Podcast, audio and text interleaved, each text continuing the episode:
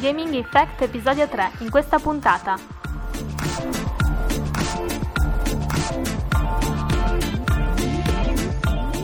Le fiere oltre l'E3, dal Gamescom al Tokyo Game Show passando per Apple, hanno senso tutte queste manifestazioni in un lasso di tempo così ridotto?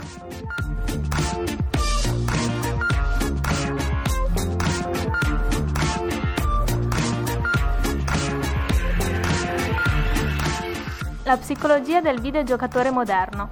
Gaming Effect tenta l'impossibile andando ad analizzare usi e abitudini del giocatore di oggi. Scienza o follia?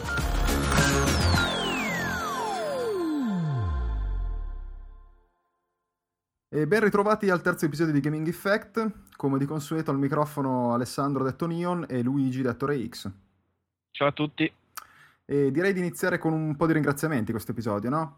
Beh, sì, direi intanto beh, continuare a ringraziare quanti ci scrivono. Uh, un ringraziamento particolare ai ragazzi di Rincast per aver citato Gaming Effect nell'ultimo episodio e un ringraziamento anche ai ragazzi di Every Eye, direi. Sì, non sveliamo per ora i motivi, dai. Sì, infatti.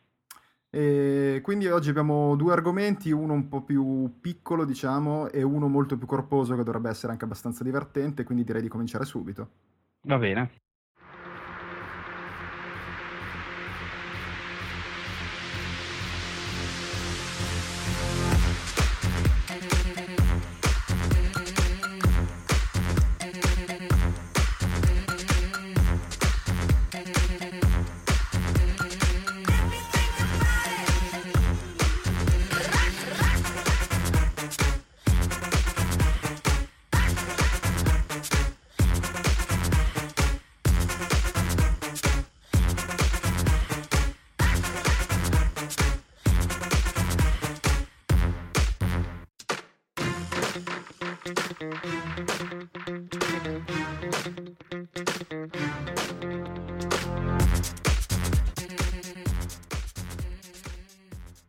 Quello che avete appena sentito è un brano che Sony ha utilizzato per la conferenza di Colonia di quest'anno del Gamescom, fiera ormai diventata forse la fiera più grossa in Europa, no?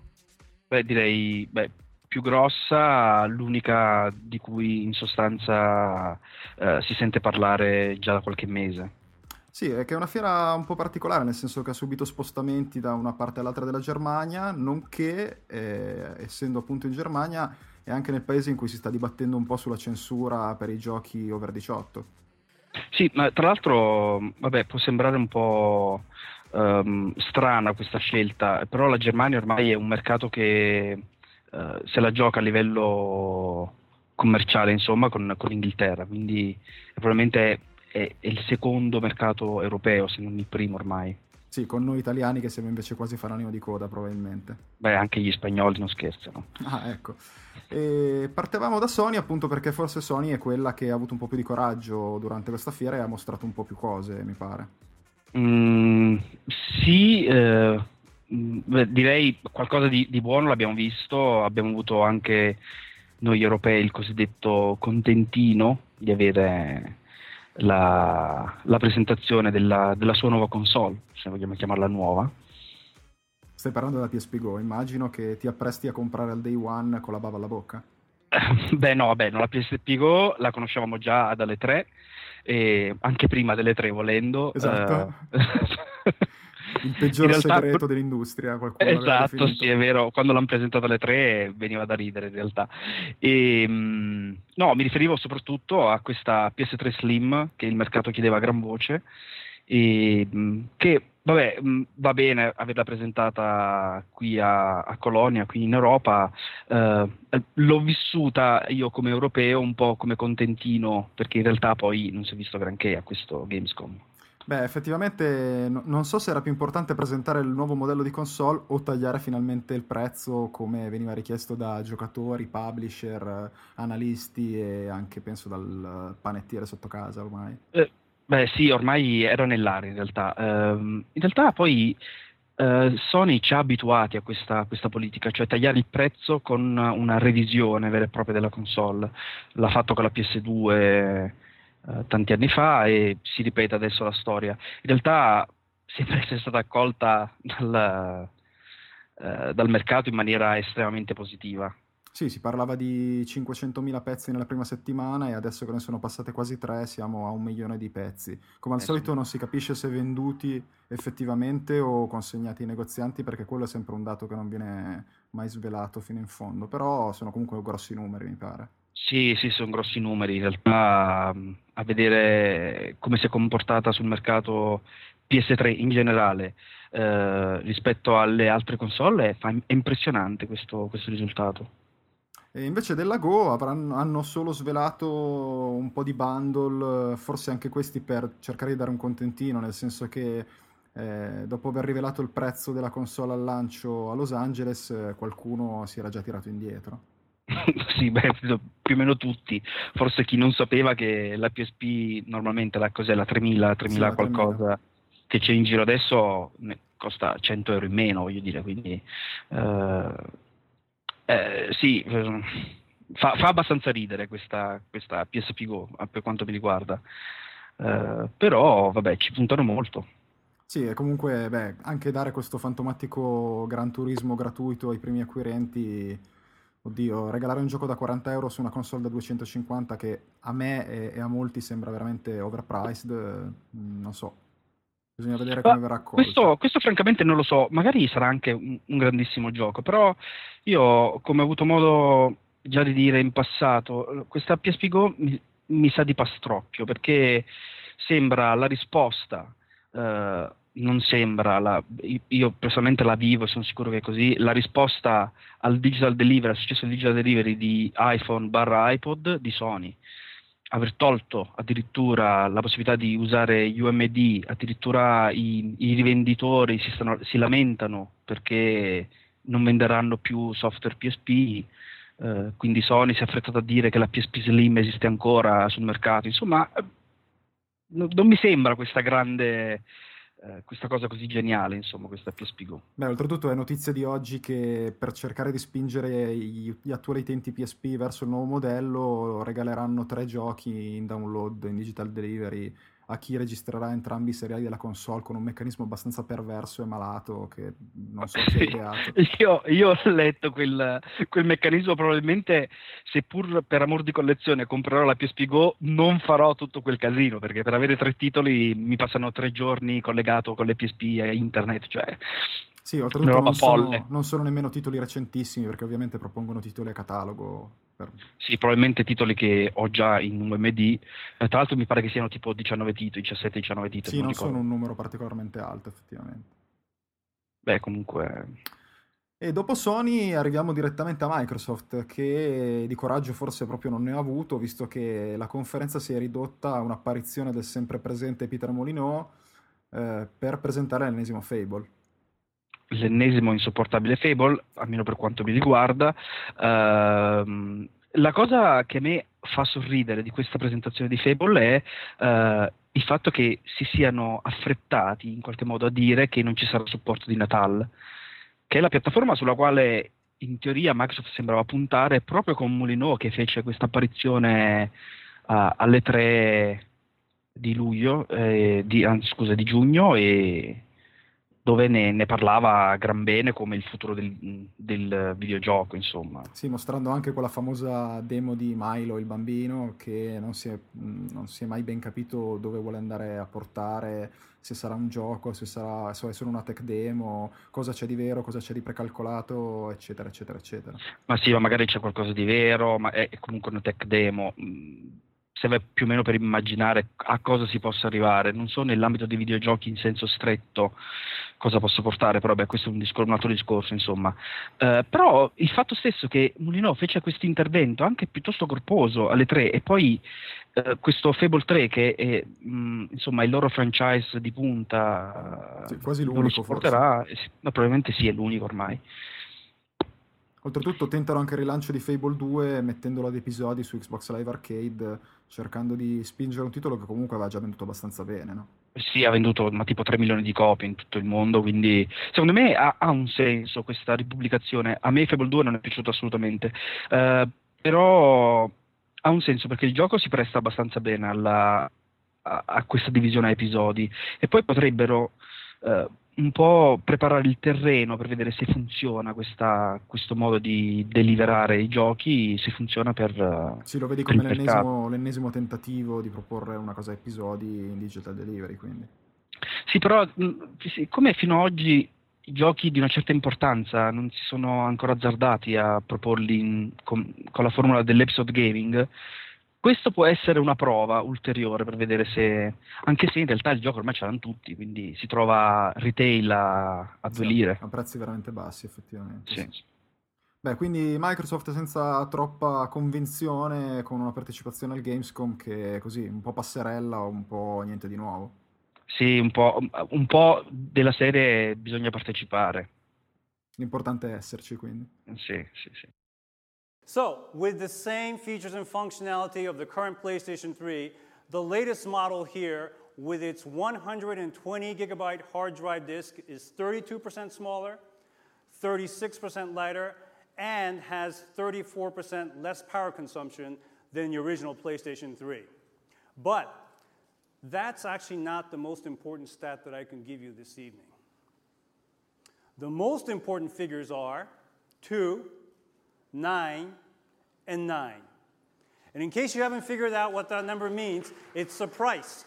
This version of PlayStation 3 will be available at an RRP of 299 euros, $299 in the United States, and 29,980 yen in Japan.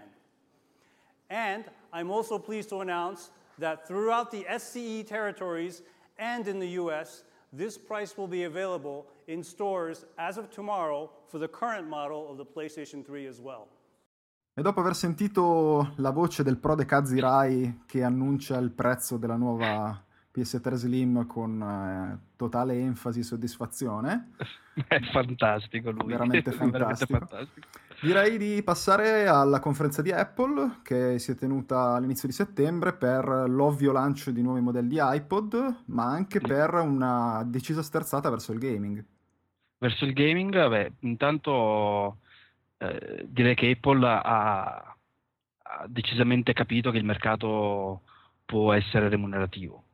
E lo è stato perché a giudicare dai dati di vendita che, che ci hanno fatto vedere il numero de- di giochi venduti su Apple Store è impressionante.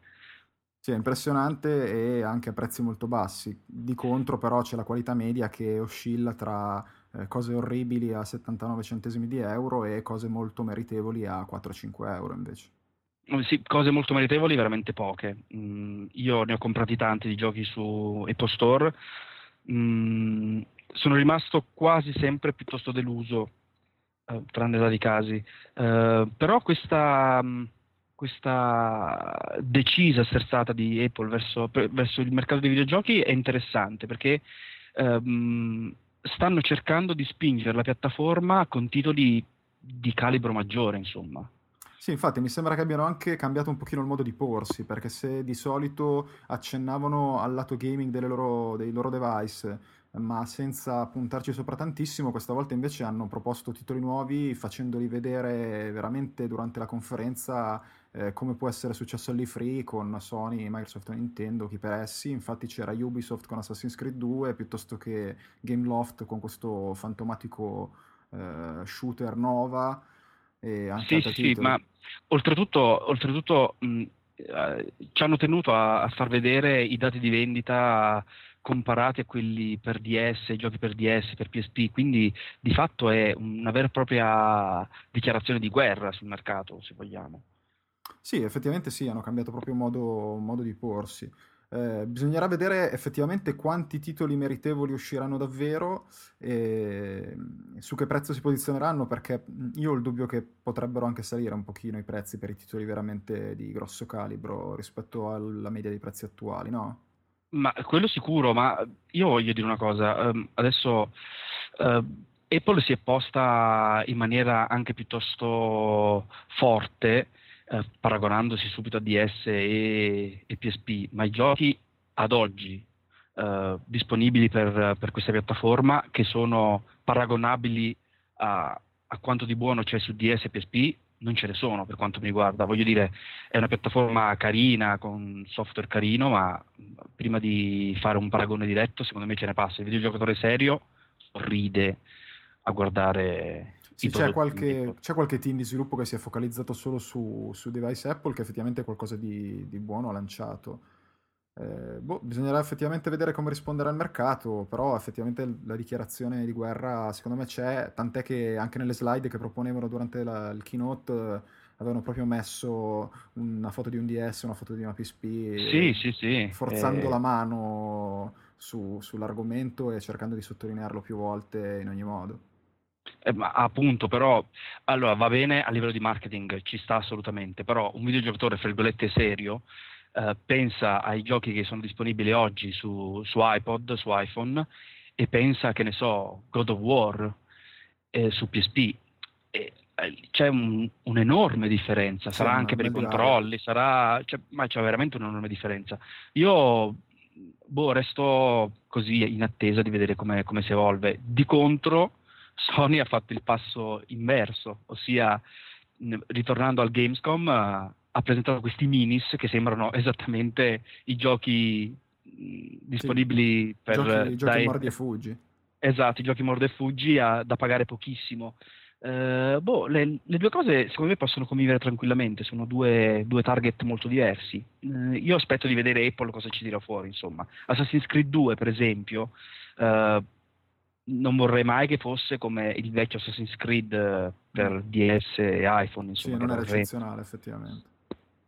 Eh, però tu hai nominato i controlli, effettivamente forse i controlli su iPhone e iPod Touch sono ancora il tallone d'Achille, o comunque una cosa che si adatta a certe tipologie di titoli, ma a molti altri non... Vedi la, la croce direzionale digitale disegnata su schermo da, da, toccare è sempre abbastanza un problema, mi pare. No, io, trovo, io francamente li trovo terribili i controlli. Per tante cose sono carine, però per tante altre no, non va bene. Oltretutto una cosa che io mi sono domandato giusto guardando la conferenza è il fatto che loro comunque a ciclo annuale tentano di lanciare una revisione dell'hardware e puntualmente la revisione dell'hardware prevede CPU più potenti o, o processori grafici avanzati. Eh, cosa che comunque mh, in, in, funzione del gaming potrebbe anche frammentare abbastanza l'offerta, perché arriverà un momento in cui il gioco di prima scelta potrebbe funzionare sull'ultima versione dell'hardware, ma magari funzionare peggio o non partire proprio su quelle più anziane. Mm, sì, fa, fa tanto PC questa cosa qui, però Apple secondo me punta molto sul fatto che chi è stato in qualche modo ingabbiato dalla stessa Apple tende a seguirla. È successo con gli iPod, chi, chi amava gli iPod ha continuato a comprare iPod delle nuove versioni, magari non la successiva, magari dopo due versioni. Eh, Apple ha questa, ha questa, forza che secondo me non è da sottovalutare. Sì, una specie di fidelizzazione del cliente che funziona e quindi secondo te l'utente attuale magari l'anno prossimo potrebbe comprare l'hardware nuovo e quindi continuare a poter utilizzare il software che esce, anche quello avanzato, perché si tiene al passo coi tempi. Ma sì, direi proprio di sì. Io stesso adoro il mio iPod Touch. Quando uscirà un iPod Touch mh, sensibilmente migliore del mio, lo cambierò perché mi piace molto come device.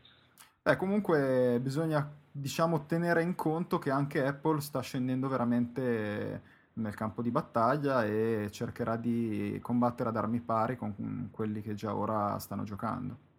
Ma vedremo, vedremo. Io aspetto. Sono abbastanza scettico in realtà, però aspetto.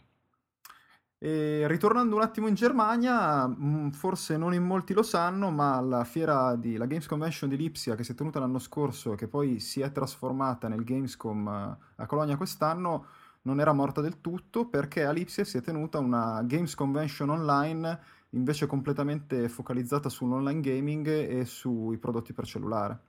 Ma infatti io francamente ammetto la mia ignoranza, non sapevo di questa di questa altra fiera. Ma non è, sembra... non è, stata pubblicizzata alla grande, comunque sul sito poi metteremo il link per chi è interessato. Eh, sì, non è stato, però beh, vedo, mh, mm, vabbè, intanto il Gamescom, essendo stato un grosso successo di pubblico, eh, toglie ogni dubbio su, sulla sua importanza in realtà, però questo frammentarla addirittura tra Colonia e Lipsia, boh, magari probabilmente c'è stato un, una sorta di contentino per Lipsia che, che, ha perso una fiera importante. Sì, quello è probabile, però c'è da dire che quella che invece è tenuta a Lipsia aveva proprio una deriva diversa, perché appunto era focalizzata sull'online gaming e quindi soprattutto giochi giocabili sul browser e su prodotti per cellulare in minor parte. Infatti... Sì, ma mi sembra che non sia stata molto grande questa, questa no, no, assolutamente. poteva essere contenuta in maniera abbastanza facile in quella di Colonia. Sì, molto probabilmente la scissione era nata appunto dal battibecco che poi ha portato il trasferimento della fiera, tra virgolette, maggiore a, a Colonia e quindi gli organizzatori di Lipsia si sono rimboccati le maniche e hanno creato questa alternativa. Sì, è probabile, è probabile. E ovviamente è stata una fiera, come appunto dicevi tu, minore, non ha visto né Sony né Microsoft né Nintendo tra gli espositori, ma una pletora di espositori dal, dall'est asiatico, quindi ovviamente soprattutto coreani, visto che si sta parlando sì. di, di massive multiplayer online, e soprattutto molti produttori tedeschi locali che io non, non immaginavo producono un sacco di, di, giochi per social network o cose di questo tipo che hanno un buon successo di pubblico. Beh sì, ma io da utilizzatore di, di Facebook eh, posso dire che i giochi che, che circolano su, sulla piattaforma sono tanti e ce ne sono alcuni eh, curatissimi, cioè, quindi non, non, mi meraviglia la cosa, sono anche stragiocati da, da milioni di persone. Sì, bisognerà vedere se i loro modelli di business li porteranno da qualche parte, perché comunque le microtransazioni abbiamo visto che funzionano e non funzionano, soprattutto su chi è in età molto giovane e non ha una carta di credito. Sì, sì, sì, ma è vero, ma um, intanto, vabbè, già lo stesso Facebook non ha un modello di business del tutto chiaro, infatti non sono ancora in rosso, eh, almeno fino a qualche mese fa lo erano, e credo che i, i videogiochi su questo genere di piattaforma cerchino di seguire questo modello di business, ossia pubblicitario più che microtransazioni, perché non si pagano. Certo. E quindi abbiamo un po' chiuso il giro delle fiere mondiali alternative all'e-free che quest'anno era ritornato in pompa magna imponendosi come la fiera principe, forse anche perché è quella che arriva prima di tutte le altre. Mm, sì, mm, mm in realtà poi ci sarebbe quella in corso. Ci sarebbe ancora il TGS che è appunto in corso, da cui io sinceramente non mi aspettavo molto, invece e invece sta, ci ha riservato qualche sorpresa. In realtà io qualcosa mi aspettavo, aspettavo ad esempio con impazienza il nuovo gioco di Ueda, eh, purtroppo si è visto molto poco, ma qualcosa si è visto, parlo di The Last Guardian. E aggiungiamo non si è vista la data d'uscita che è quella che forse ci preme un po' di più. E, que- e in quel senso dicevo si è visto veramente poco. Il video è come al solito bellissimo, purtroppo non si sa poco e nulla. Eh, si, è, si, è, visto qualcos'altro eh, di interessante riguardo nuovi, l'annuncio dell'adattamento di vecchi titoli PS3 all'uso dei nuovi controlli di movimento. Di movimento, sì e boh, anche lì eh, una, cosa inqui- una, cosa abbastanza inquietante il fatto che pensino si usa il, il DualShock con una mano e con l'altra si utilizza sì. il controller di movimento. ma guarda, abbastanza... ma secondo me questa è una cosa così temporanea. Eh, qualcosa dovevano pur dire. Eh, per fortuna, io dico per fortuna, eh, giochi come Resident Evil 5, che mh, non è che mi sia piaciuto così tanto, però giochi di un certo rilievo possano giovare dei nuovi controlli, perché altrimenti si va avanti a minigames. Quindi sì, Secondo me ben venga come annuncio. Poi le modalità le vedremo, insomma. Sì, il rischio, il rischio del minigames è in agguato, effettivamente. Sì, ma comunque si parla tra 5-6 mesi, se ne riparlerà. Sì, in primavera si vociferava al TGS. E oltretutto abbiamo avuto la, penso, conferma definitiva che Gran Turismo e 2009 non sono due parole che stanno bene insieme. Eh, purtroppo no, purtroppo no, eh, anche se qualcuno mi pare ancora ci speri, perché in realtà c'è stata solo la data d'annuncio data, pseudo data d'annuncio eh, per la versione giapponese, che si tratta di marzo 2010. Oddio, io non, non, ce la vedo bene un'uscita prima in Occidente per un titolo come Gran Turismo, però felice di essere smentito in fondo. Sì, infatti, infatti, magari un po' ci speriamo tutti. Eh, intanto c'è stato un po' un, uh, o meglio, io lo definisco così, un po' questo ritorno sulla Terra di Forza 3. Ah, ok, con la demo uscita da poco. Sì, sì, sì. Vabbè, eh, che non c'entra molto con le fiere, però insomma parlando di, di GT5 insomma un po' ci sta questa. Certo. E vorremmo concludere l'argomento. cercando di far notare che queste fiere iniziano ad essere in numero abbastanza elevato, però. Io ti dirò, non tanto il numero che mi, che mi, sconvolge, quanto i contenuti di queste fiere. Voglio dire, se il Gamescom è stato un, un completo successo a livello di pubblico perché era veramente strapiena, non hanno presentato nulla a parte la PS3 Slim, che è l'unico annuncio veramente importante, non c'è stato assolutamente nessun annuncio veramente di rilievo, eh, il che mi fa dubitare della sua utilità in senso stretto. Sì, e, e, comunque anche il TGS mi pare che tranne qualcosina non stanno annunciando chissà che cosa, quindi probabilmente le cartucce grosse sono state usate a Los Angeles e poi l'accavallarsi a pochi mesi di distanza di una fiera con l'altra ha fatto il resto. Sì, infatti, infatti. Um, oltretutto mi viene sempre da fare questo paragone con uh, il vecchio e rimpianto CTS che c'era a Londra tanti anni fa. Certo. Uh, aveva un senso perché internet era molto meno diffuso, uh, quindi c'era il bisogno di portare uh, in Europa più o meno le stesse cose che si dicevano alle tre. Uh, questo, questo, Gamescom invece boh, è stata una replica nemmeno tanto entusiasmante delle tre, insomma. Sì, invece del TGS forse si, ci si poteva aspettare qualcosa di più dal punto di vista del rilancio della produzione di software in Giappone, di software ludico in Giappone, che negli ultimi anni aveva rallentato abbastanza, sia come qualità che come quantità. Eh sì, questo purtroppo è vero. Uh, non so, io il TGS, beh, manca ancora, eh beh, è cominciato oggi, quindi direi di dargli ancora un attimo il tempo uh, di qualche altro annuncio. Um, il TGS ancora forse riesco a giustificarlo, perché comunque mh, si approfitta in Giappone mh, per presentare i titoli in uscita tipicamente giapponesi, come la serie di Final Fantasy, ad esempio. Certo, quindi eh, dici si, si, focalizza su un mercato che comunque eh, è quello orientale, mentre le altre due fiere sono per il mercato occidentale tutto quello occidentale. Esatto, si accavallano troppo sostanzialmente. Probabilmente avrebbe più senso fare un Gamescom che so a dicembre, sei mesi dopo, per presentare quanto sarà pronto per l'anno successivo. Eh, non so, io ho qualche dubbio, francamente, sul, sulla vera utilità di queste fiere. Eh, però, vabbè, probabilmente considerato quanto era stato l'anno scorso ridotto le tre di Los Angeles eh, e poi come è rinato sostanzialmente quest'anno, il Gamescom ha, ha perso secondo me di significato in senso stretto. E quindi direi che potete scriverci per farci sapere cosa ne pensate, perché siamo abbastanza curiosi e probabilmente avrete pareri diametralmente opposti ai nostri, quindi benvenga. Sì, magari soprattutto quelli che hanno fatto la corsa per andare in Germania a vedere, a vedere la fiera. Direi beati loro questa volta. Eh sì, ero in vacanza, ma non so se beati loro, però.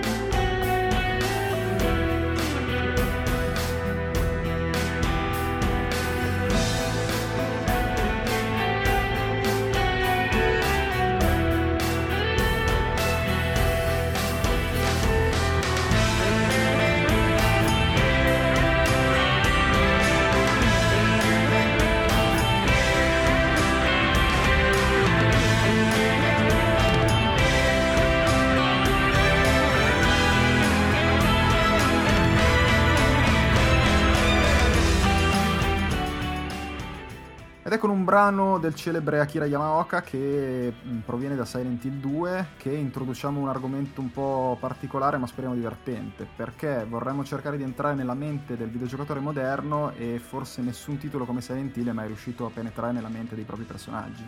E infatti con me non ci è riuscito perché non l'ho giocato, che avevo troppa paura. Beh, ma su, sui giochi paurosi con te non si sfonda una porta aperta, mi pare. Eh, no, purtroppo ho, prov- ho provato Silent Hill 1, mi piaceva tanto, arrivato nella scuola ho detto basta. Ma comunque non, non sveliamo quello che arriverà dopo perché potremo parlare anche delle tue paure, perché vogliamo veramente entrare nella, nella mente del videogiocatore moderno. Beh, Un piccolo disclaimer, eh, vorremmo specificare che eh, tutto quello che ascolterete non è completamente farina del nostro sacco, ma è un articolo apparso sulla rivista britannica Games nel numero di quest'estate e che noi abbiamo deciso di reinterpretare un po' così per cercare di dargli un taglio un po' più nostro. Va bene. E quindi appunto partendo dall'idea di Games abbiamo cercato di individuare quali, o meglio di dividere in 10 tipologie eh, quali, quali sono le, diciamo, le, attività o i modi di giocare del videogiocatore moderno, no?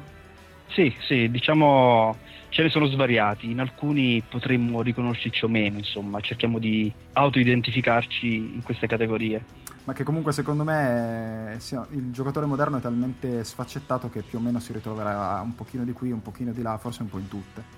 Sì, probabilmente sì, però può essere divertente come, come esperimento. E anticipiamo che sul sito metteremo un sondaggio a cui vi invitiamo a partecipare, dove troverete le varie categorie e quindi potrete votare quella in, quella in cui vi identificate meglio e nei commenti all'articolo spiegarci perché vi trovate bene a vedervi in quel modo. Ecco. Esatto, poi magari ne riparleremo nel prossimo episodio. E quindi direi di partire subito con la prima categoria.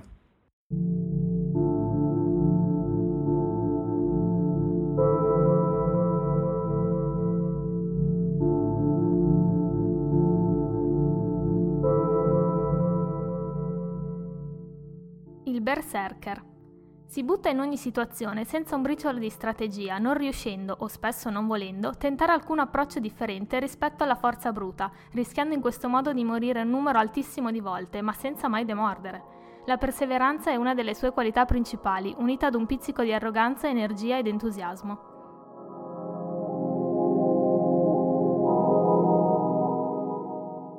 Berserker è una figura un po' mitologica, un po', un po spacca al pad, mi pare eh, di capire. Sì, il, io la prima cosa che penso quando penso al Berserker sono i picchiaduro uno contro uno, quelli, quelli che insomma provano tutti i tasti contemporaneamente. Beh, ma allora lì, lì, allora è il giocatore incapace nei picchiaduro uno contro uno, perché quello che è capace invece ti infila le mosse con notevole rapidità e maestria.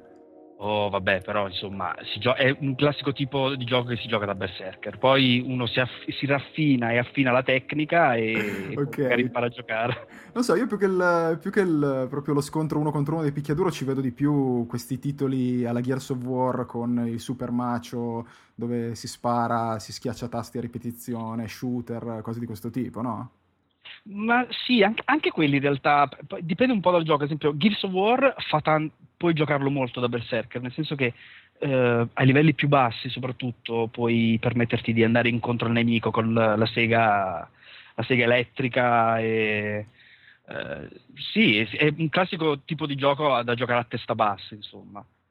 E dove invece ai livelli di difficoltà alti, visto che il Berserker non usa strategie, prendi botte a destra manca. sì, infatti è praticamente impossibile. Ma un po' tutti i, gio- i giochi, diciamo che quasi tutti i giochi d'azione a livelli bassi possono essere affrontati da Berserker, ci si diverte un casino. Io sono un po' Berserker, devo dire. Sì, sì, sicuramente sì. Ma, ma, qualcosina anch'io, però non so, la strategia mi attira, quindi se sto giocando da Berserker è perché proprio dico, vabbè, stavolta la va la spacca, al massimo si crepa, chi se ne frega. No, io mi ricordo quanti giochi, eh, uno in particolare di recente, uh, Call of Duty 4, Modern Warfare, uh, alcune mh, parti del gioco le ho affrontate da Berserker perché era l'unico modo e le ho passate senza strategia, senza nulla. Sono riuscito lì a passare. Proprio, lì, lì veramente il principe del Berserker perché c'era quel respawn infinito dove veramente era un eh, delirio. Eh, infatti, e finché non entri nell'ordine di idee che se non fai così, se non scappi dal, dal respawn, non vai avanti, eh, non, non, riesci a, a superare alcuni, alcuni punti. Quindi hai messo testa bassa, hai iniziato a sbuffare dal naso come un toro e ti sei lanciato nella mischia. Sì, sì, sì, sì. assolutamente sì. È una tecnica anche quella, il Berserker la fa come ragione di vita, quindi va bene.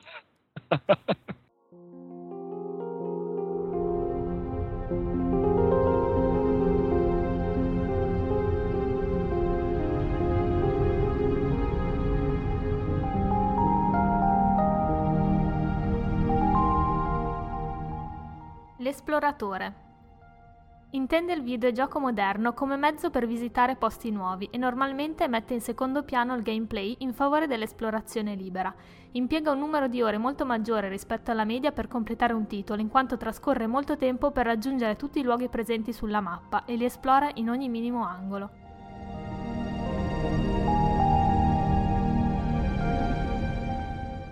Beh, invece l'esploratore direi che forse è ritornato un po' in auge con i titoli molto vasti usciti quest'anno o l'anno scorso più o meno. Sì, un po' con, con questi soprattutto con GTA 4, vero, con, uh, con Far Cry 2, um, ehm, un po' i giochi free roaming uh, in cui um, non c'è tanta azione in senso stretto, uh, dove c'è tan- tanta parte da esplorare, tanta sì, che spesso l'esplorazione diventa quasi il gameplay del gioco in qualche modo, perché mm. l'esploratore a volte, o addirittura quasi sempre, preferisce esplorare che picchiare e guardare, girare tutta la mappa in ogni angolo piuttosto che raccogliere oggetti o cose di questo tipo. Eh sì, tra l'altro secondo me l'esploratore è una, una categoria di videogiocatori che è tornata in auge da quando, adesso non vorrei sbagliarmi, però da quando esistono gli achievements perché in qualche modo hanno un, un ritorno vero e proprio a questo, uh, a questo loro esplorare senza andare avanti nel gioco. Ah, dici che quindi non è più solo piacere personale, ma è anche sblocco, sblocco, sblocco, tutto quello che eh, posso. secondo me sì, perché guarda, io non sono mai stato un vero esploratore, però ad esempio ricordo uno dei, dei giochi più recenti in cui ho veramente um, investito tante ore, che è Lost Odyssey, uh-huh. che è un JRPG. Uh, in cui per sbloccare una, un achievement ho, ho, investito 10 ore per, dire, per trovare un labirinto inutile.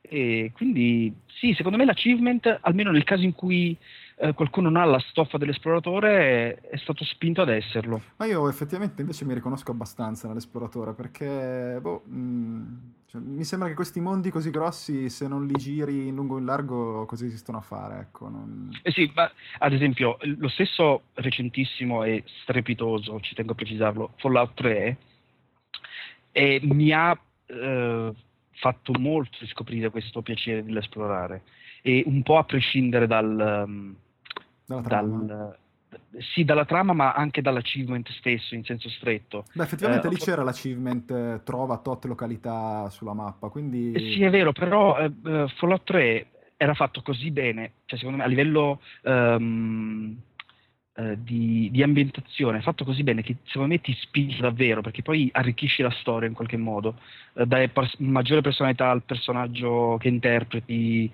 Eh, sì, Fallout 3 ad esempio è il titolo che potrebbe fare a meno degli achievement e comunque spingermi all'esplorazione.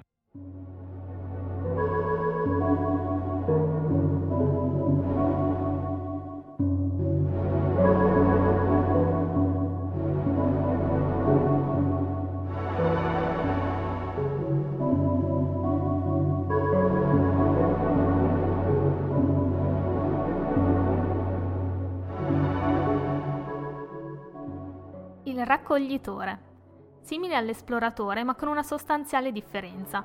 Il raccoglitore esplora gli ambienti in modo attento non tanto per godere dei luoghi stessi, ma per raccogliere tutti gli oggetti che trova, soprattutto se sono legati a trofei ed obiettivi. E la ricerca si trasforma in ossessione.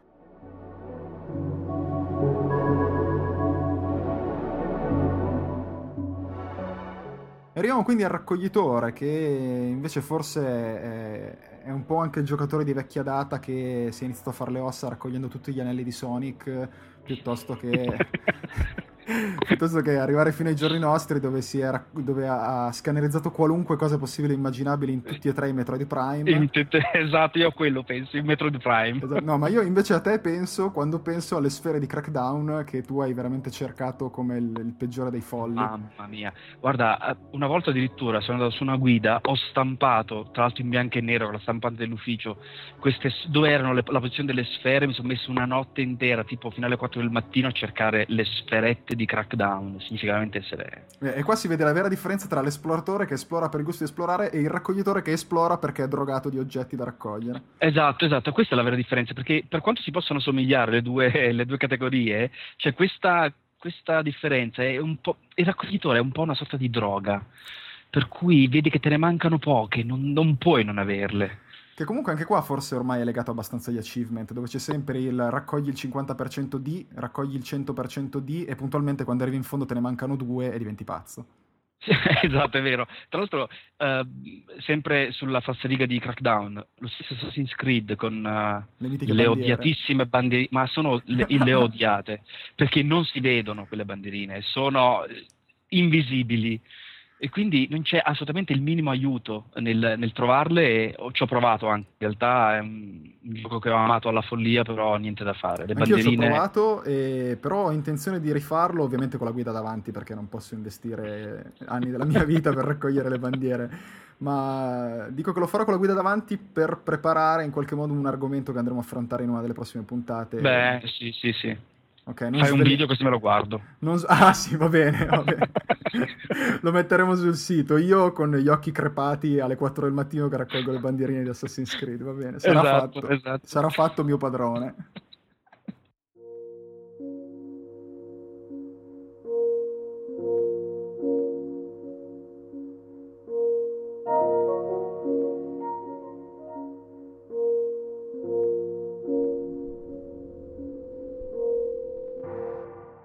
Stratega è l'antitesi del berserker. Soppesa ogni oggetto, arma e informazione in suo possesso in modo da trarre il massimo vantaggio possibile prima di entrare in azione. La sua condizione fa sì che spegnere il PC o la console non significhi smettere di giocare. L'elaborazione di nuovi metodi di approccio e nuove tattiche continua anche quando lo schermo è ormai privo di vita. Spesso il divertimento deriva più dalla pianificazione che dal gioco in se stesso.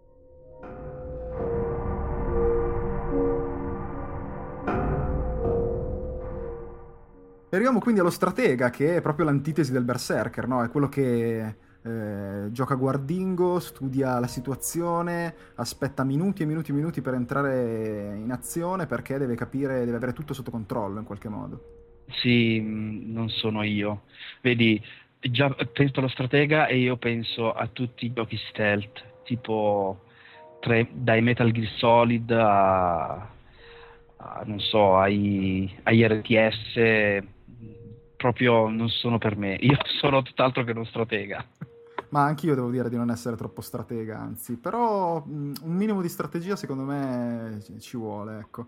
E poi non so perché io ho pensato a stratega, penso a Layton, che di stratega non ha niente, però ho passato talmente tanti minuti in stato catatonico provando a finire un enigma che a prima vista sembrava folle e che poi probabilmente era una stupidaggine ed ero io che non lo capivo.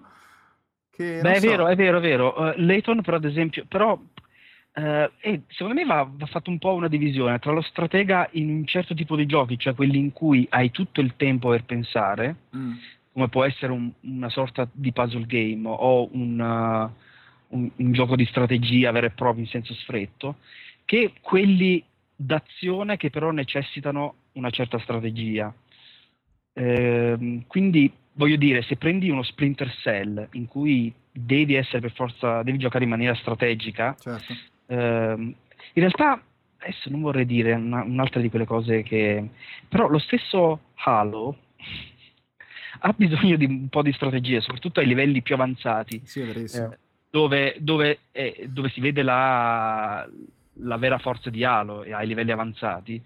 Senza strategia non si va avanti. Infatti io ho apprezzato relativamente quei giochi perché va, va un po' contro la mia natura essere stratega. E poi c'è anche lo stratega allo stadio terminale, quello proprio che non ce la fa più, che è quello che non smette di elaborare strategie anche quando non sta giocando, no? quello che pensa a come settare la macchina di Gran Turismo in quella maledetta curva dove perde aderenza, piuttosto che, e io questi veramente ne ho conosciuti di allucinanti, che comprano tutti i pezzi di Armored Core e fanno 45.000 versioni diverse del, del Mac per andare in battaglia perché deve avere l'arma giusta al momento giusto, che lì è veramente follia pura.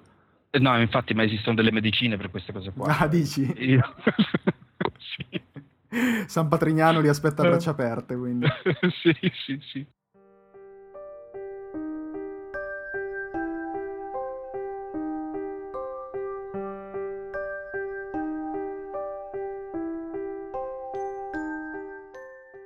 Il camper. Esplora ogni area, preferibilmente sopraelevata, in modo da trovare il luogo perfetto per appostarsi tenendosi il più lontano possibile dalla mischia. Difficilmente uscirà vittorioso da un match con il massimo punteggio, ma la sua soddisfazione sarà sempre quella di dare un contributo tenendosi lontano dai guai, possibilmente andando a colpire gli avversari nel modo più inaspettato possibile.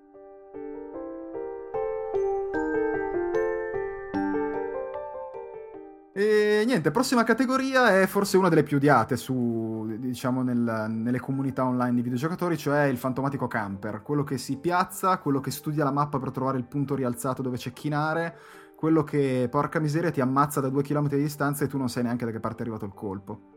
Eccomi presente, sono un camper, lo ammetto, sono odiato, ma per due motivi sono odiato. Uno perché sono un camper, due perché sono un camper scarso, essendo un... Quindi lo fai un... per necessità? Eh, sì, lo faccio per necessità, fondamentalmente se mi butto nella mischia muoio in, incondizionatamente, anche perché online ormai esiste una, una sorta di cupola di persone così forte che non posso affrontarli se non facendo il camper. Sì, io devo, devo, dire di essermi riscoperto camper, vabbè, un po' in Gears of War 2 dove tentavo di prendere il cecchino perché ero pseudo buono a usarlo. E, però il, il, peggio di me stesso l'ho dato a Battlefield 1943, quello che è uscito in Digital Delivery quest'estate, mm-hmm. perché aveva una mappa dove da un lato, la mappa Iwo Jima, aveva da una parte una montagna, ma proprio una montagna di altezza non indifferente, uh-huh. e al centro della mappa un faro, quindi avevi l'imbarazzo della scelta per dove andare a camperare, e lì è veramente un delirio. E Ma... però, però, gli avversari avevano il mezzo per venire a stanarti perché bastava trovare uno qualunque con un bombardamento aereo e morivi tu, la zona in cui eri nascosto, il fucile a cecchino e tutti quelli lì attorno a te, quindi... Ma adesso ho una domanda, il camper eh, professionista come te... Doc. il, il camper doc come te, cosa fa se quando va a camperare trova un altro camper? Eh, lì dipende, lì dipende. Se, se è compagno di squadra... A portate vi prendete, cosa fate? No, se, se, è compagno di squadra dice, vabbè, ci sei già tu, cambio zona. Eh, tipo, tipo spacciatore, no? Qua ce n'è già uno, è meglio che vado da un'altra parte. e, se è avversario ovviamente diventi il peggio bastardo stealth e gli vai alle spalle e gli fai il mazzo senza neanche e, farti accorgere. E quindi interviene, interviene la strategia qui, sei un camper strategico. Eh, effettivamente il camper è un po' stratega nel profondo, perché la zona buona deve trovarla, perché sennò no, no, non funziona il meccanismo del camp- camperaggio, come si dirà? Beh, cam- camperamento. Sì, io mi ricordo, ho provato a fare il camper a Team Fortress 2, ovunque mi mettessi non andava bene, quindi infatti ho abbandonato il gioco, perché se non facevo il camper morivo, se facevo il camper morivo ho detto, beh, ok, non gioco. Eh, direi che allora è proprio il tuo gioco, proprio, è uscito sì, attorno sì. a te.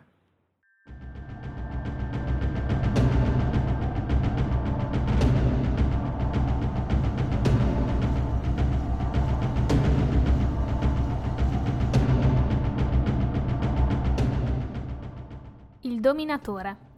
Vuole sconfiggere ogni avversario nel modo più plateale possibile e spesso si ferma a prendere in giro il nemico appena caduto ai suoi piedi in segno di scherno. Il dominatore moderno è ormai passato al multiplayer perché non trova più una sfida adeguata nello sconfiggere delle stupide IA, ma cerca qualcuno alla sua altezza, potendone sentire i gemiti di paura direttamente in cuffia e diffondendo il terrore grazie al microfono.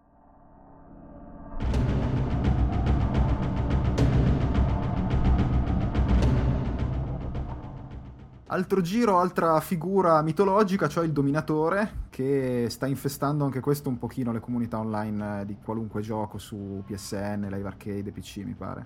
Sì, sì, sì, gli insopportabili dominatori li chiamo io. Ah, addirittura insopportabili. Ah, perché... sì, perché, perché non hanno il senso della sportività di... contro i poveri giocatori che, che muoiono in maniera indecente ogni, ad ogni scontro. Eh sì, io ne ho trovati appaccate nel, nel recente Dirt 2 di Codemasters perché c'è della gente che vince nei, con i metodi più subdoli e in cuffia ti dice le peggio cose dopo che ti ha battuto, proprio il perfetto dominatore totale globale. No, io il dominatore veramente più odiato, essendo un videogiocatore online solo dei giochi di calcio, sono quelli che si guardano i replay del proprio gol 97 volte. E, e tu non puoi skipparli. e non puoi skipparlo, ti giuro. Lì eh. veramente conio nuove parole che non si possono dire adesso. Beh, più che altro lì veramente ti sale la rabbia e poi la sportività magari va, va a farsi benedire anche dal tuo lato. Sì, ma tra l'altro io non lo faccio, quella è la cosa. Io, oltretutto, essendo, essendo bravino a, tipo a FIFA, online... È un miracolo questa cosa che stai dicendo. Non è vero. eh, essendo bravino, eh, quando segno vinco quasi, quasi sempre, non faccio nulla, mi, mi, mi, faccio la mia vincita, me la godo in silenzio e basta. Invece... Eh, non sei il vero dominatore tu. No, non, so, non ho la stoffa del dominatore, vero? No, infatti, Assolutamente infatti. no.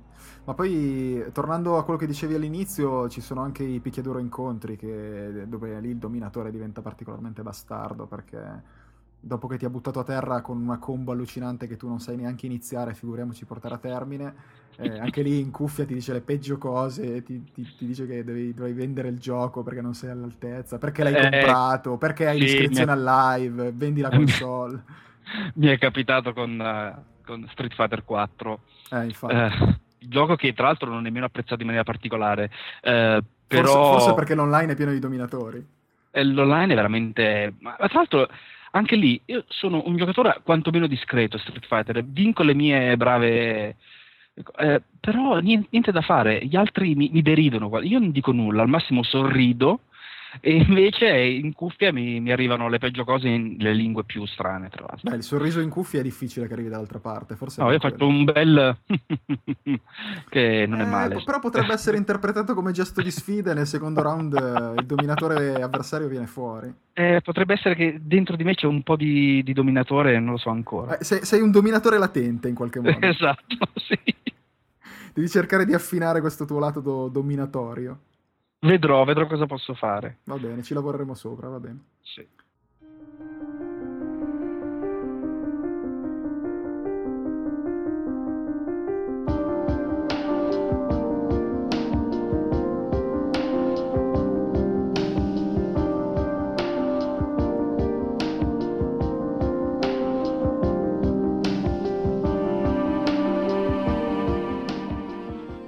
Il masochista è un giocatore che non legge nemmeno gli strani nomi con cui vengono rappresentati i livelli di difficoltà nei giochi di oggi, ma imposta regolarmente il massimo senza pensarci nemmeno mezza volta. In questo modo ha la possibilità di provare a se stesso che uno stupido gioco non può essere migliore di lui e lo fa sentire un idolo senza paura, rimorso e compassione. La sofferenza e la frustrazione sono all'ordine del giorno, ma il masochista non molla, mai.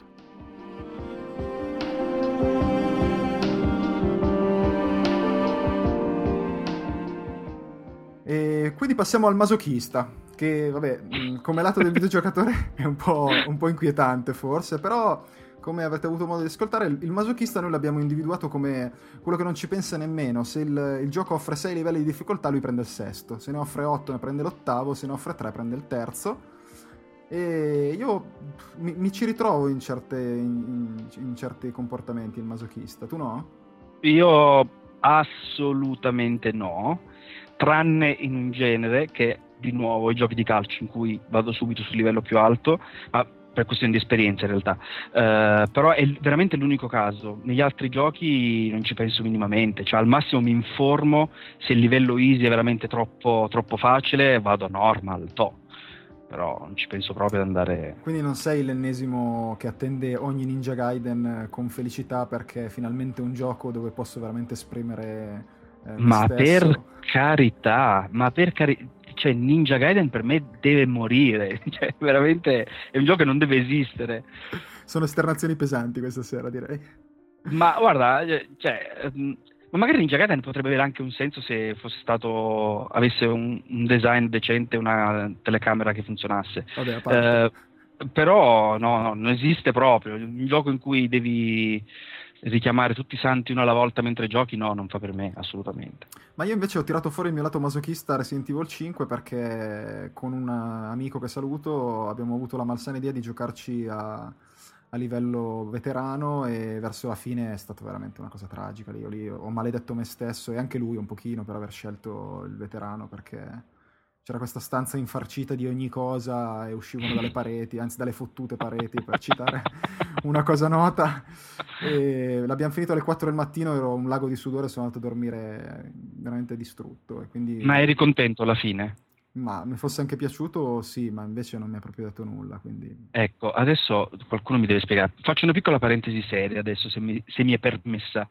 Permessissima. Io ho una, una sorta di convinzione, magari eh, no, non è del tutto vera, però sono sicuro che c'è un fondo di verità in questo, che i livelli massimi in cui veramente si fa tanta fatica ad andare avanti, immagino uh, Call of Duty 4 ad esempio, uno di quelli che ne ho sentiti di tutti i colori, sì. oppure Killzone 2, i due, livelli... due giochi che hanno il livello finale che fa piangere sangue dagli occhi.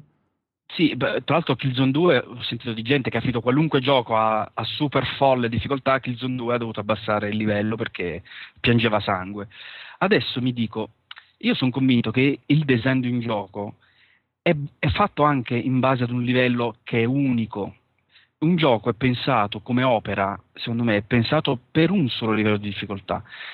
Purtroppo però bisogna accontentare un po' tutti i videogiocatori, quindi c'è questa cultura del livello di difficoltà più o meno basso, che però secondo me snatura in parte l'esperienza di gioco. Sì, io faccio l'avvocato del diavolo e faccio notare che dal tuo punto di vista per fortuna che c'è anche l'easy.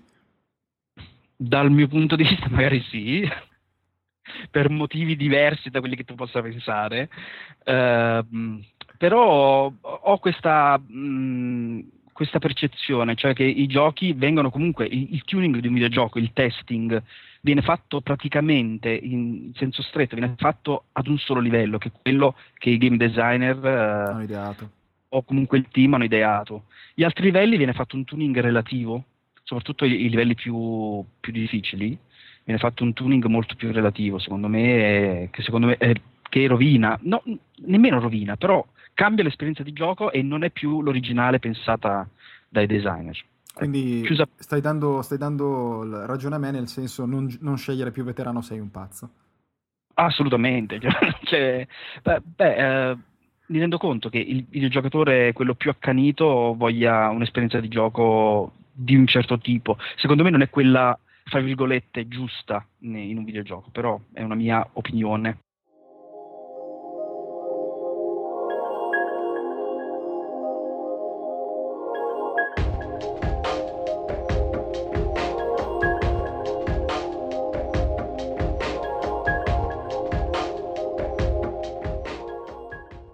Perdente.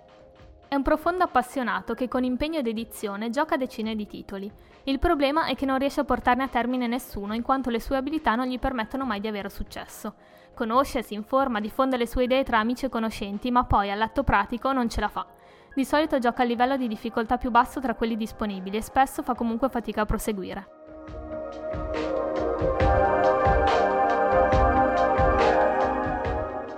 Arriviamo invece all'antitesi di quello precedente, cioè quello che noi forse in modo un po' di scherno abbiamo chiamato il perdente, quello che invece inizia dall'easy e basta, si ferma all'easy.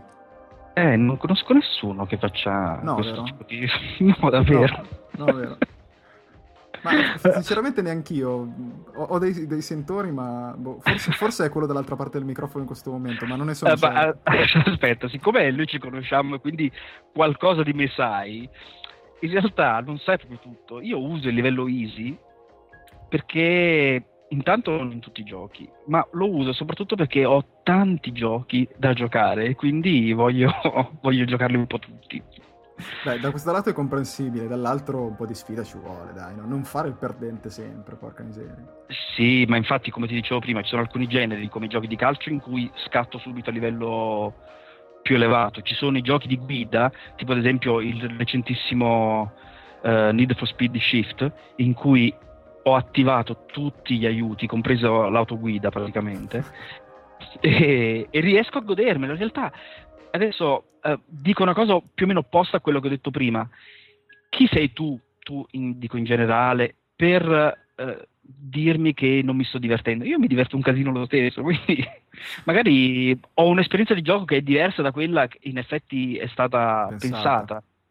Però di fatto trovo comunque gratificante. Poi magari più avanti tendo ad alzare il livello, no? in, in, particolare in Shift che mi è piaciuto molto, a me che non piacciono i giochi di guida, eh, ho alzato leggermente il livello, ho tolto quantomeno la frenata assistita perché sennò era veramente sui binari certo. e ho cominciato a godermelo molto di più. Ma Quindi... secondo me per, per, un perdente c'è anche il, diciamo, la, la, l'ancora di salvezza potrebbe essere il cooperativo, perché magari con l'aiuto di qualcuno un filo più capace si riesce comunque a proseguire anche a livello normale o o, o, prendiamo anche solo Left 4 Dead, se non si coopera, non si va avanti, eh, parte del, del, divertimento del gioco è proprio la difficoltà, perché magari le campagne che si sono sempre ripetute si affrontano più volte aumentando il livello di difficoltà ed essendo in tanti ci si aiuta, quello un po' più un, un, po' meno capace o comunque che ha un po' più, un po più scarso, diciamolo. Bravo, un po' più scarso, adesso sei andato diretto al punto.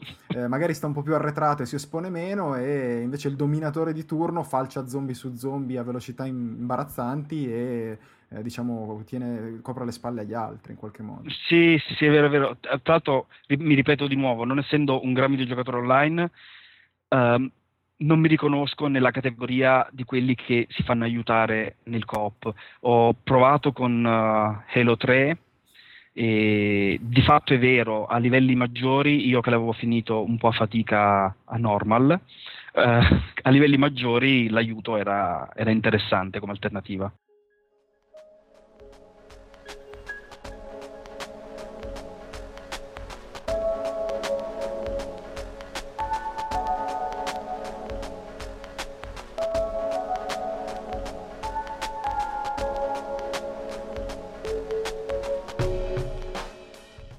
Monogamer. È un giocatore che non può essere definito occasionale, ma che non esce mai dai propri canoni e non gioca nulla di alternativo rispetto a quello che maggiormente apprezza. Le poche volte che tenta di uscire dai suoi rigidi schemi mentali non trova comunque nulla di suo gradimento e torna rapidamente ai suoi titoli principali, anche se di vecchia data. È quindi un gran difensore di quello che conosce e tende ad evitare o denigrare ciò che gli è oscuro.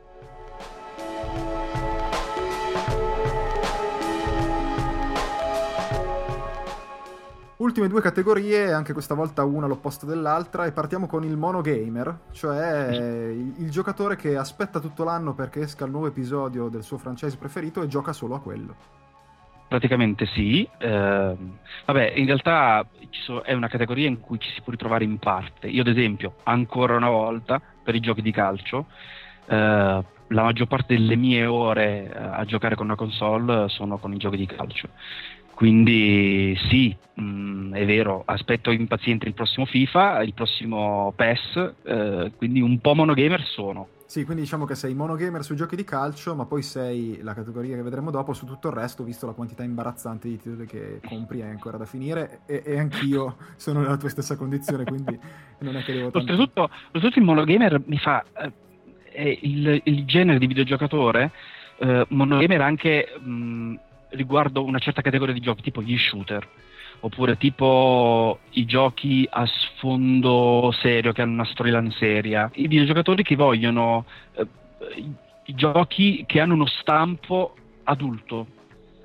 Quindi... Sì, capito. Quindi tendono a, a, non guardare in faccia moltissimi titoli che escono perché li bollano come gioco per ragazzini o poco interessante e si lanciano solo sulle cose, tra virgolette, impegnate impegnate, sì, ma almeno, ma quantomeno che di facciata sono impegnate, voglio dire, uh, sono quei videogiocatori che spesso si definiscono anche i cosiddetti hardcore gamer, che, che giocano esclusivamente i giochi che loro ritengono seri, uh, sì, però magari etichetta, li, li metti... Etichetta che io rifuggo pesantemente perché suona malissimo, ma vabbè. Ma sì, lo so, però di fatto sono quelli che guardano, che ne so, un Muramasa per Wii e non lo considerano un gioco alla alla, alla loro altezza. No, lo, lo, lo, bollano come un gioco, un giochetto, capito? Senza certo. sapere che è un gioco Meritevole. importante. Eh, sì, sì. Io devo dire che monogamer lo sono stato a tempi alterni. L'ultima volta che sono diventato monogamer era su Burnout Revenge per 360, dove devo aver fatto 4 milioni di ore di gioco online e giocavo solo a quello, ero diventato un, una meba drogata di Burnout Revenge. Per fortuna Tra poi... era bellissimo, veramente eh, era- bellissimo. eh, appunto, stavo dicendo, mh, per fortuna o sfortuna, io dico sfortuna, Criterion ha deciso di rovinare il franchise con Ma Paradise. non esagerare, dai, No, per come me al è solito. rovinato, per me è rovinato completamente. Eh, sì, ha- l'hanno snaturato in realtà perché potevano, veramente bastava pochissimo per renderlo ehm, affrontabile almeno quanto Burnout Revenge, perché io dico sempre, Burnout Revenge, se lo metto oggi a distanza di quanti anni sono? Quattro anni quasi, Eh sì. eh, se metto su posso ancora giocarci tranquillamente, riprendere la mia vecchia partita e sbloccare gli achievement.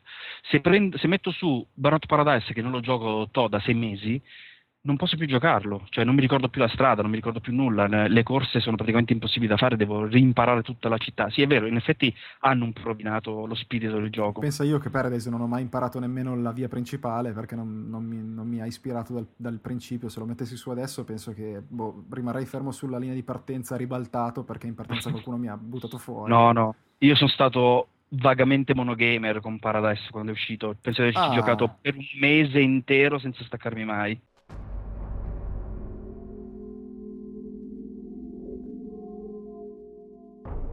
L'onnivoro. È l'esatto opposto del monogamer e tende a provare qualunque titolo uscito per la sola necessità di farlo. Così facendo spesso la prova si riduce a poche ore o pochi minuti e difficilmente il gioco verrà portato a termine. L'onnivoro adora profondamente il videogioco e la sua cultura è spesso molto ampia anche se poco approfondita per via delle esperienze mordi e fuggi. Non apprezza per nulla i giochi molto difficili e raramente si appassiona a titoli multiplayer che richiedono dedizione profonda ma spazia su tutto ciò che offre il mercato odierno.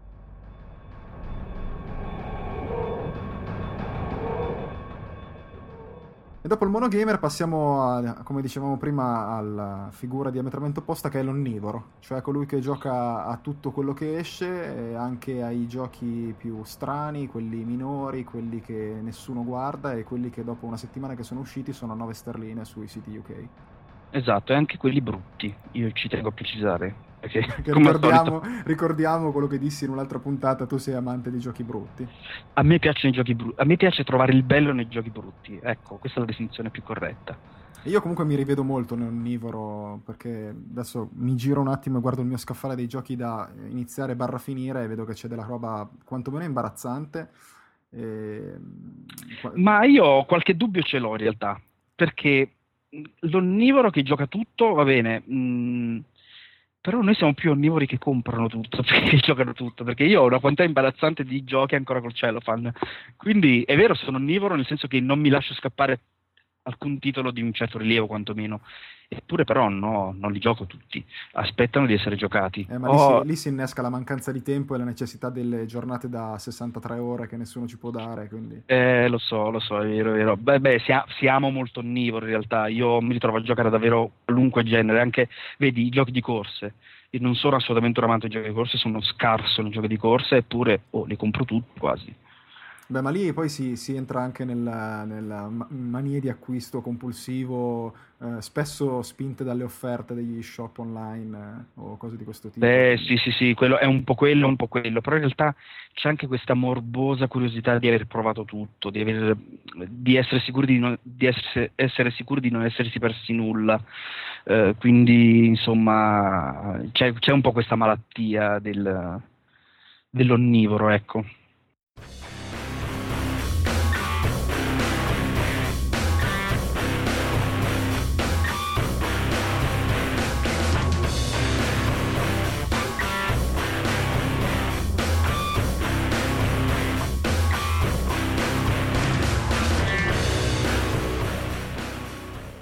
Dopo aver fatto una, così, una panoramica su quelle che noi ide- identificato come 10 tipologie di videogiocatore moderno, direi di rinnovare l'invito a venire sul sito e parlarne direttamente con noi e partecipare al sondaggio.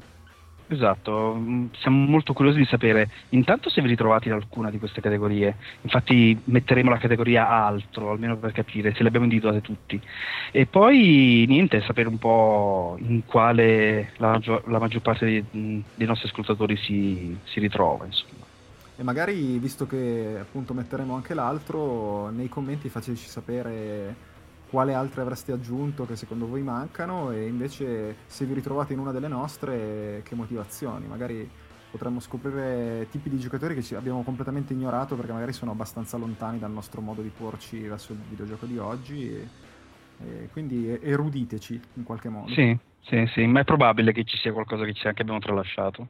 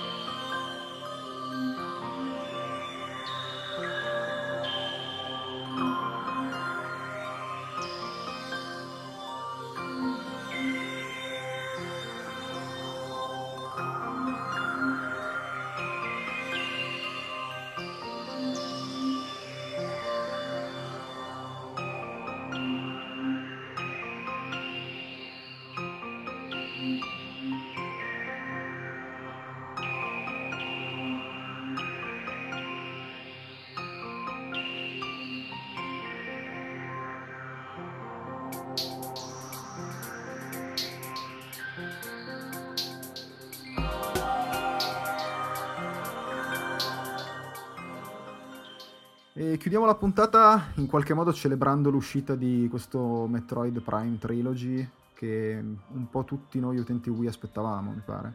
Eh sì, assolutamente. Io me lo auspicavo fin dal, dall'uscita del, del, terzo capitolo, quando l'ho giocato ho detto voglio gli altri due, così Nintendo mi ha accontentato per fortuna, per fortuna con qualche riserva, ecco.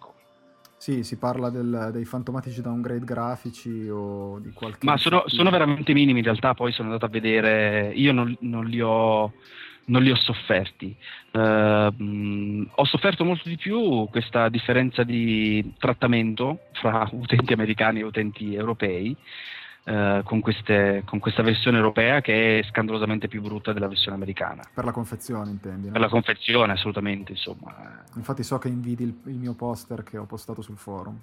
Infatti, ma comprerò anche la versione. Ormai ho tutte le versioni di tutti i paesi di Metroid. Posso comprare anche la versione americana della trilogy. Chiaramente sì. E quindi sì, siamo arrivati alla fine della puntata. Quindi ringraziamo come di rito tutti i nostri ascoltatori e dovremmo arrivare con il prossimo episodio molto prima del tempo che è passato tra il secondo e il terzo perché anche questa volta, ai noi, abbiamo incappato in un sacco di problemi tecnici. Questa volta ringraziamo il signor Telecom per tutto questo. E va bene anche quello. E come forse qualcuno avrà visto sul sito, abbiamo un account di Twitter che useremo per eh, far sapere i prossimi argomenti che tratteremo nelle puntate successive. Anche, un... sì, anche novità in arrivo, insomma. Certo, stiamo, stiamo, avendo idee abbastanza interessanti che cercheremo di sviluppare da qui, penso alla fine dell'anno, no? Sì, spero di sì. E nonché un gruppo su Facebook che gestisce direttamente Luigi. Esatto, il gruppo si chiama Gaming Effect, se avete un account su Facebook cercatelo, oppure andate sul sito, cliccate sull'iconcino di Facebook e, e diventate fan. E direi che con questo abbiamo concluso, a risentirci tra qualche settimana e alla prossima puntata. Alla prossima, ciao a tutti. Ciao.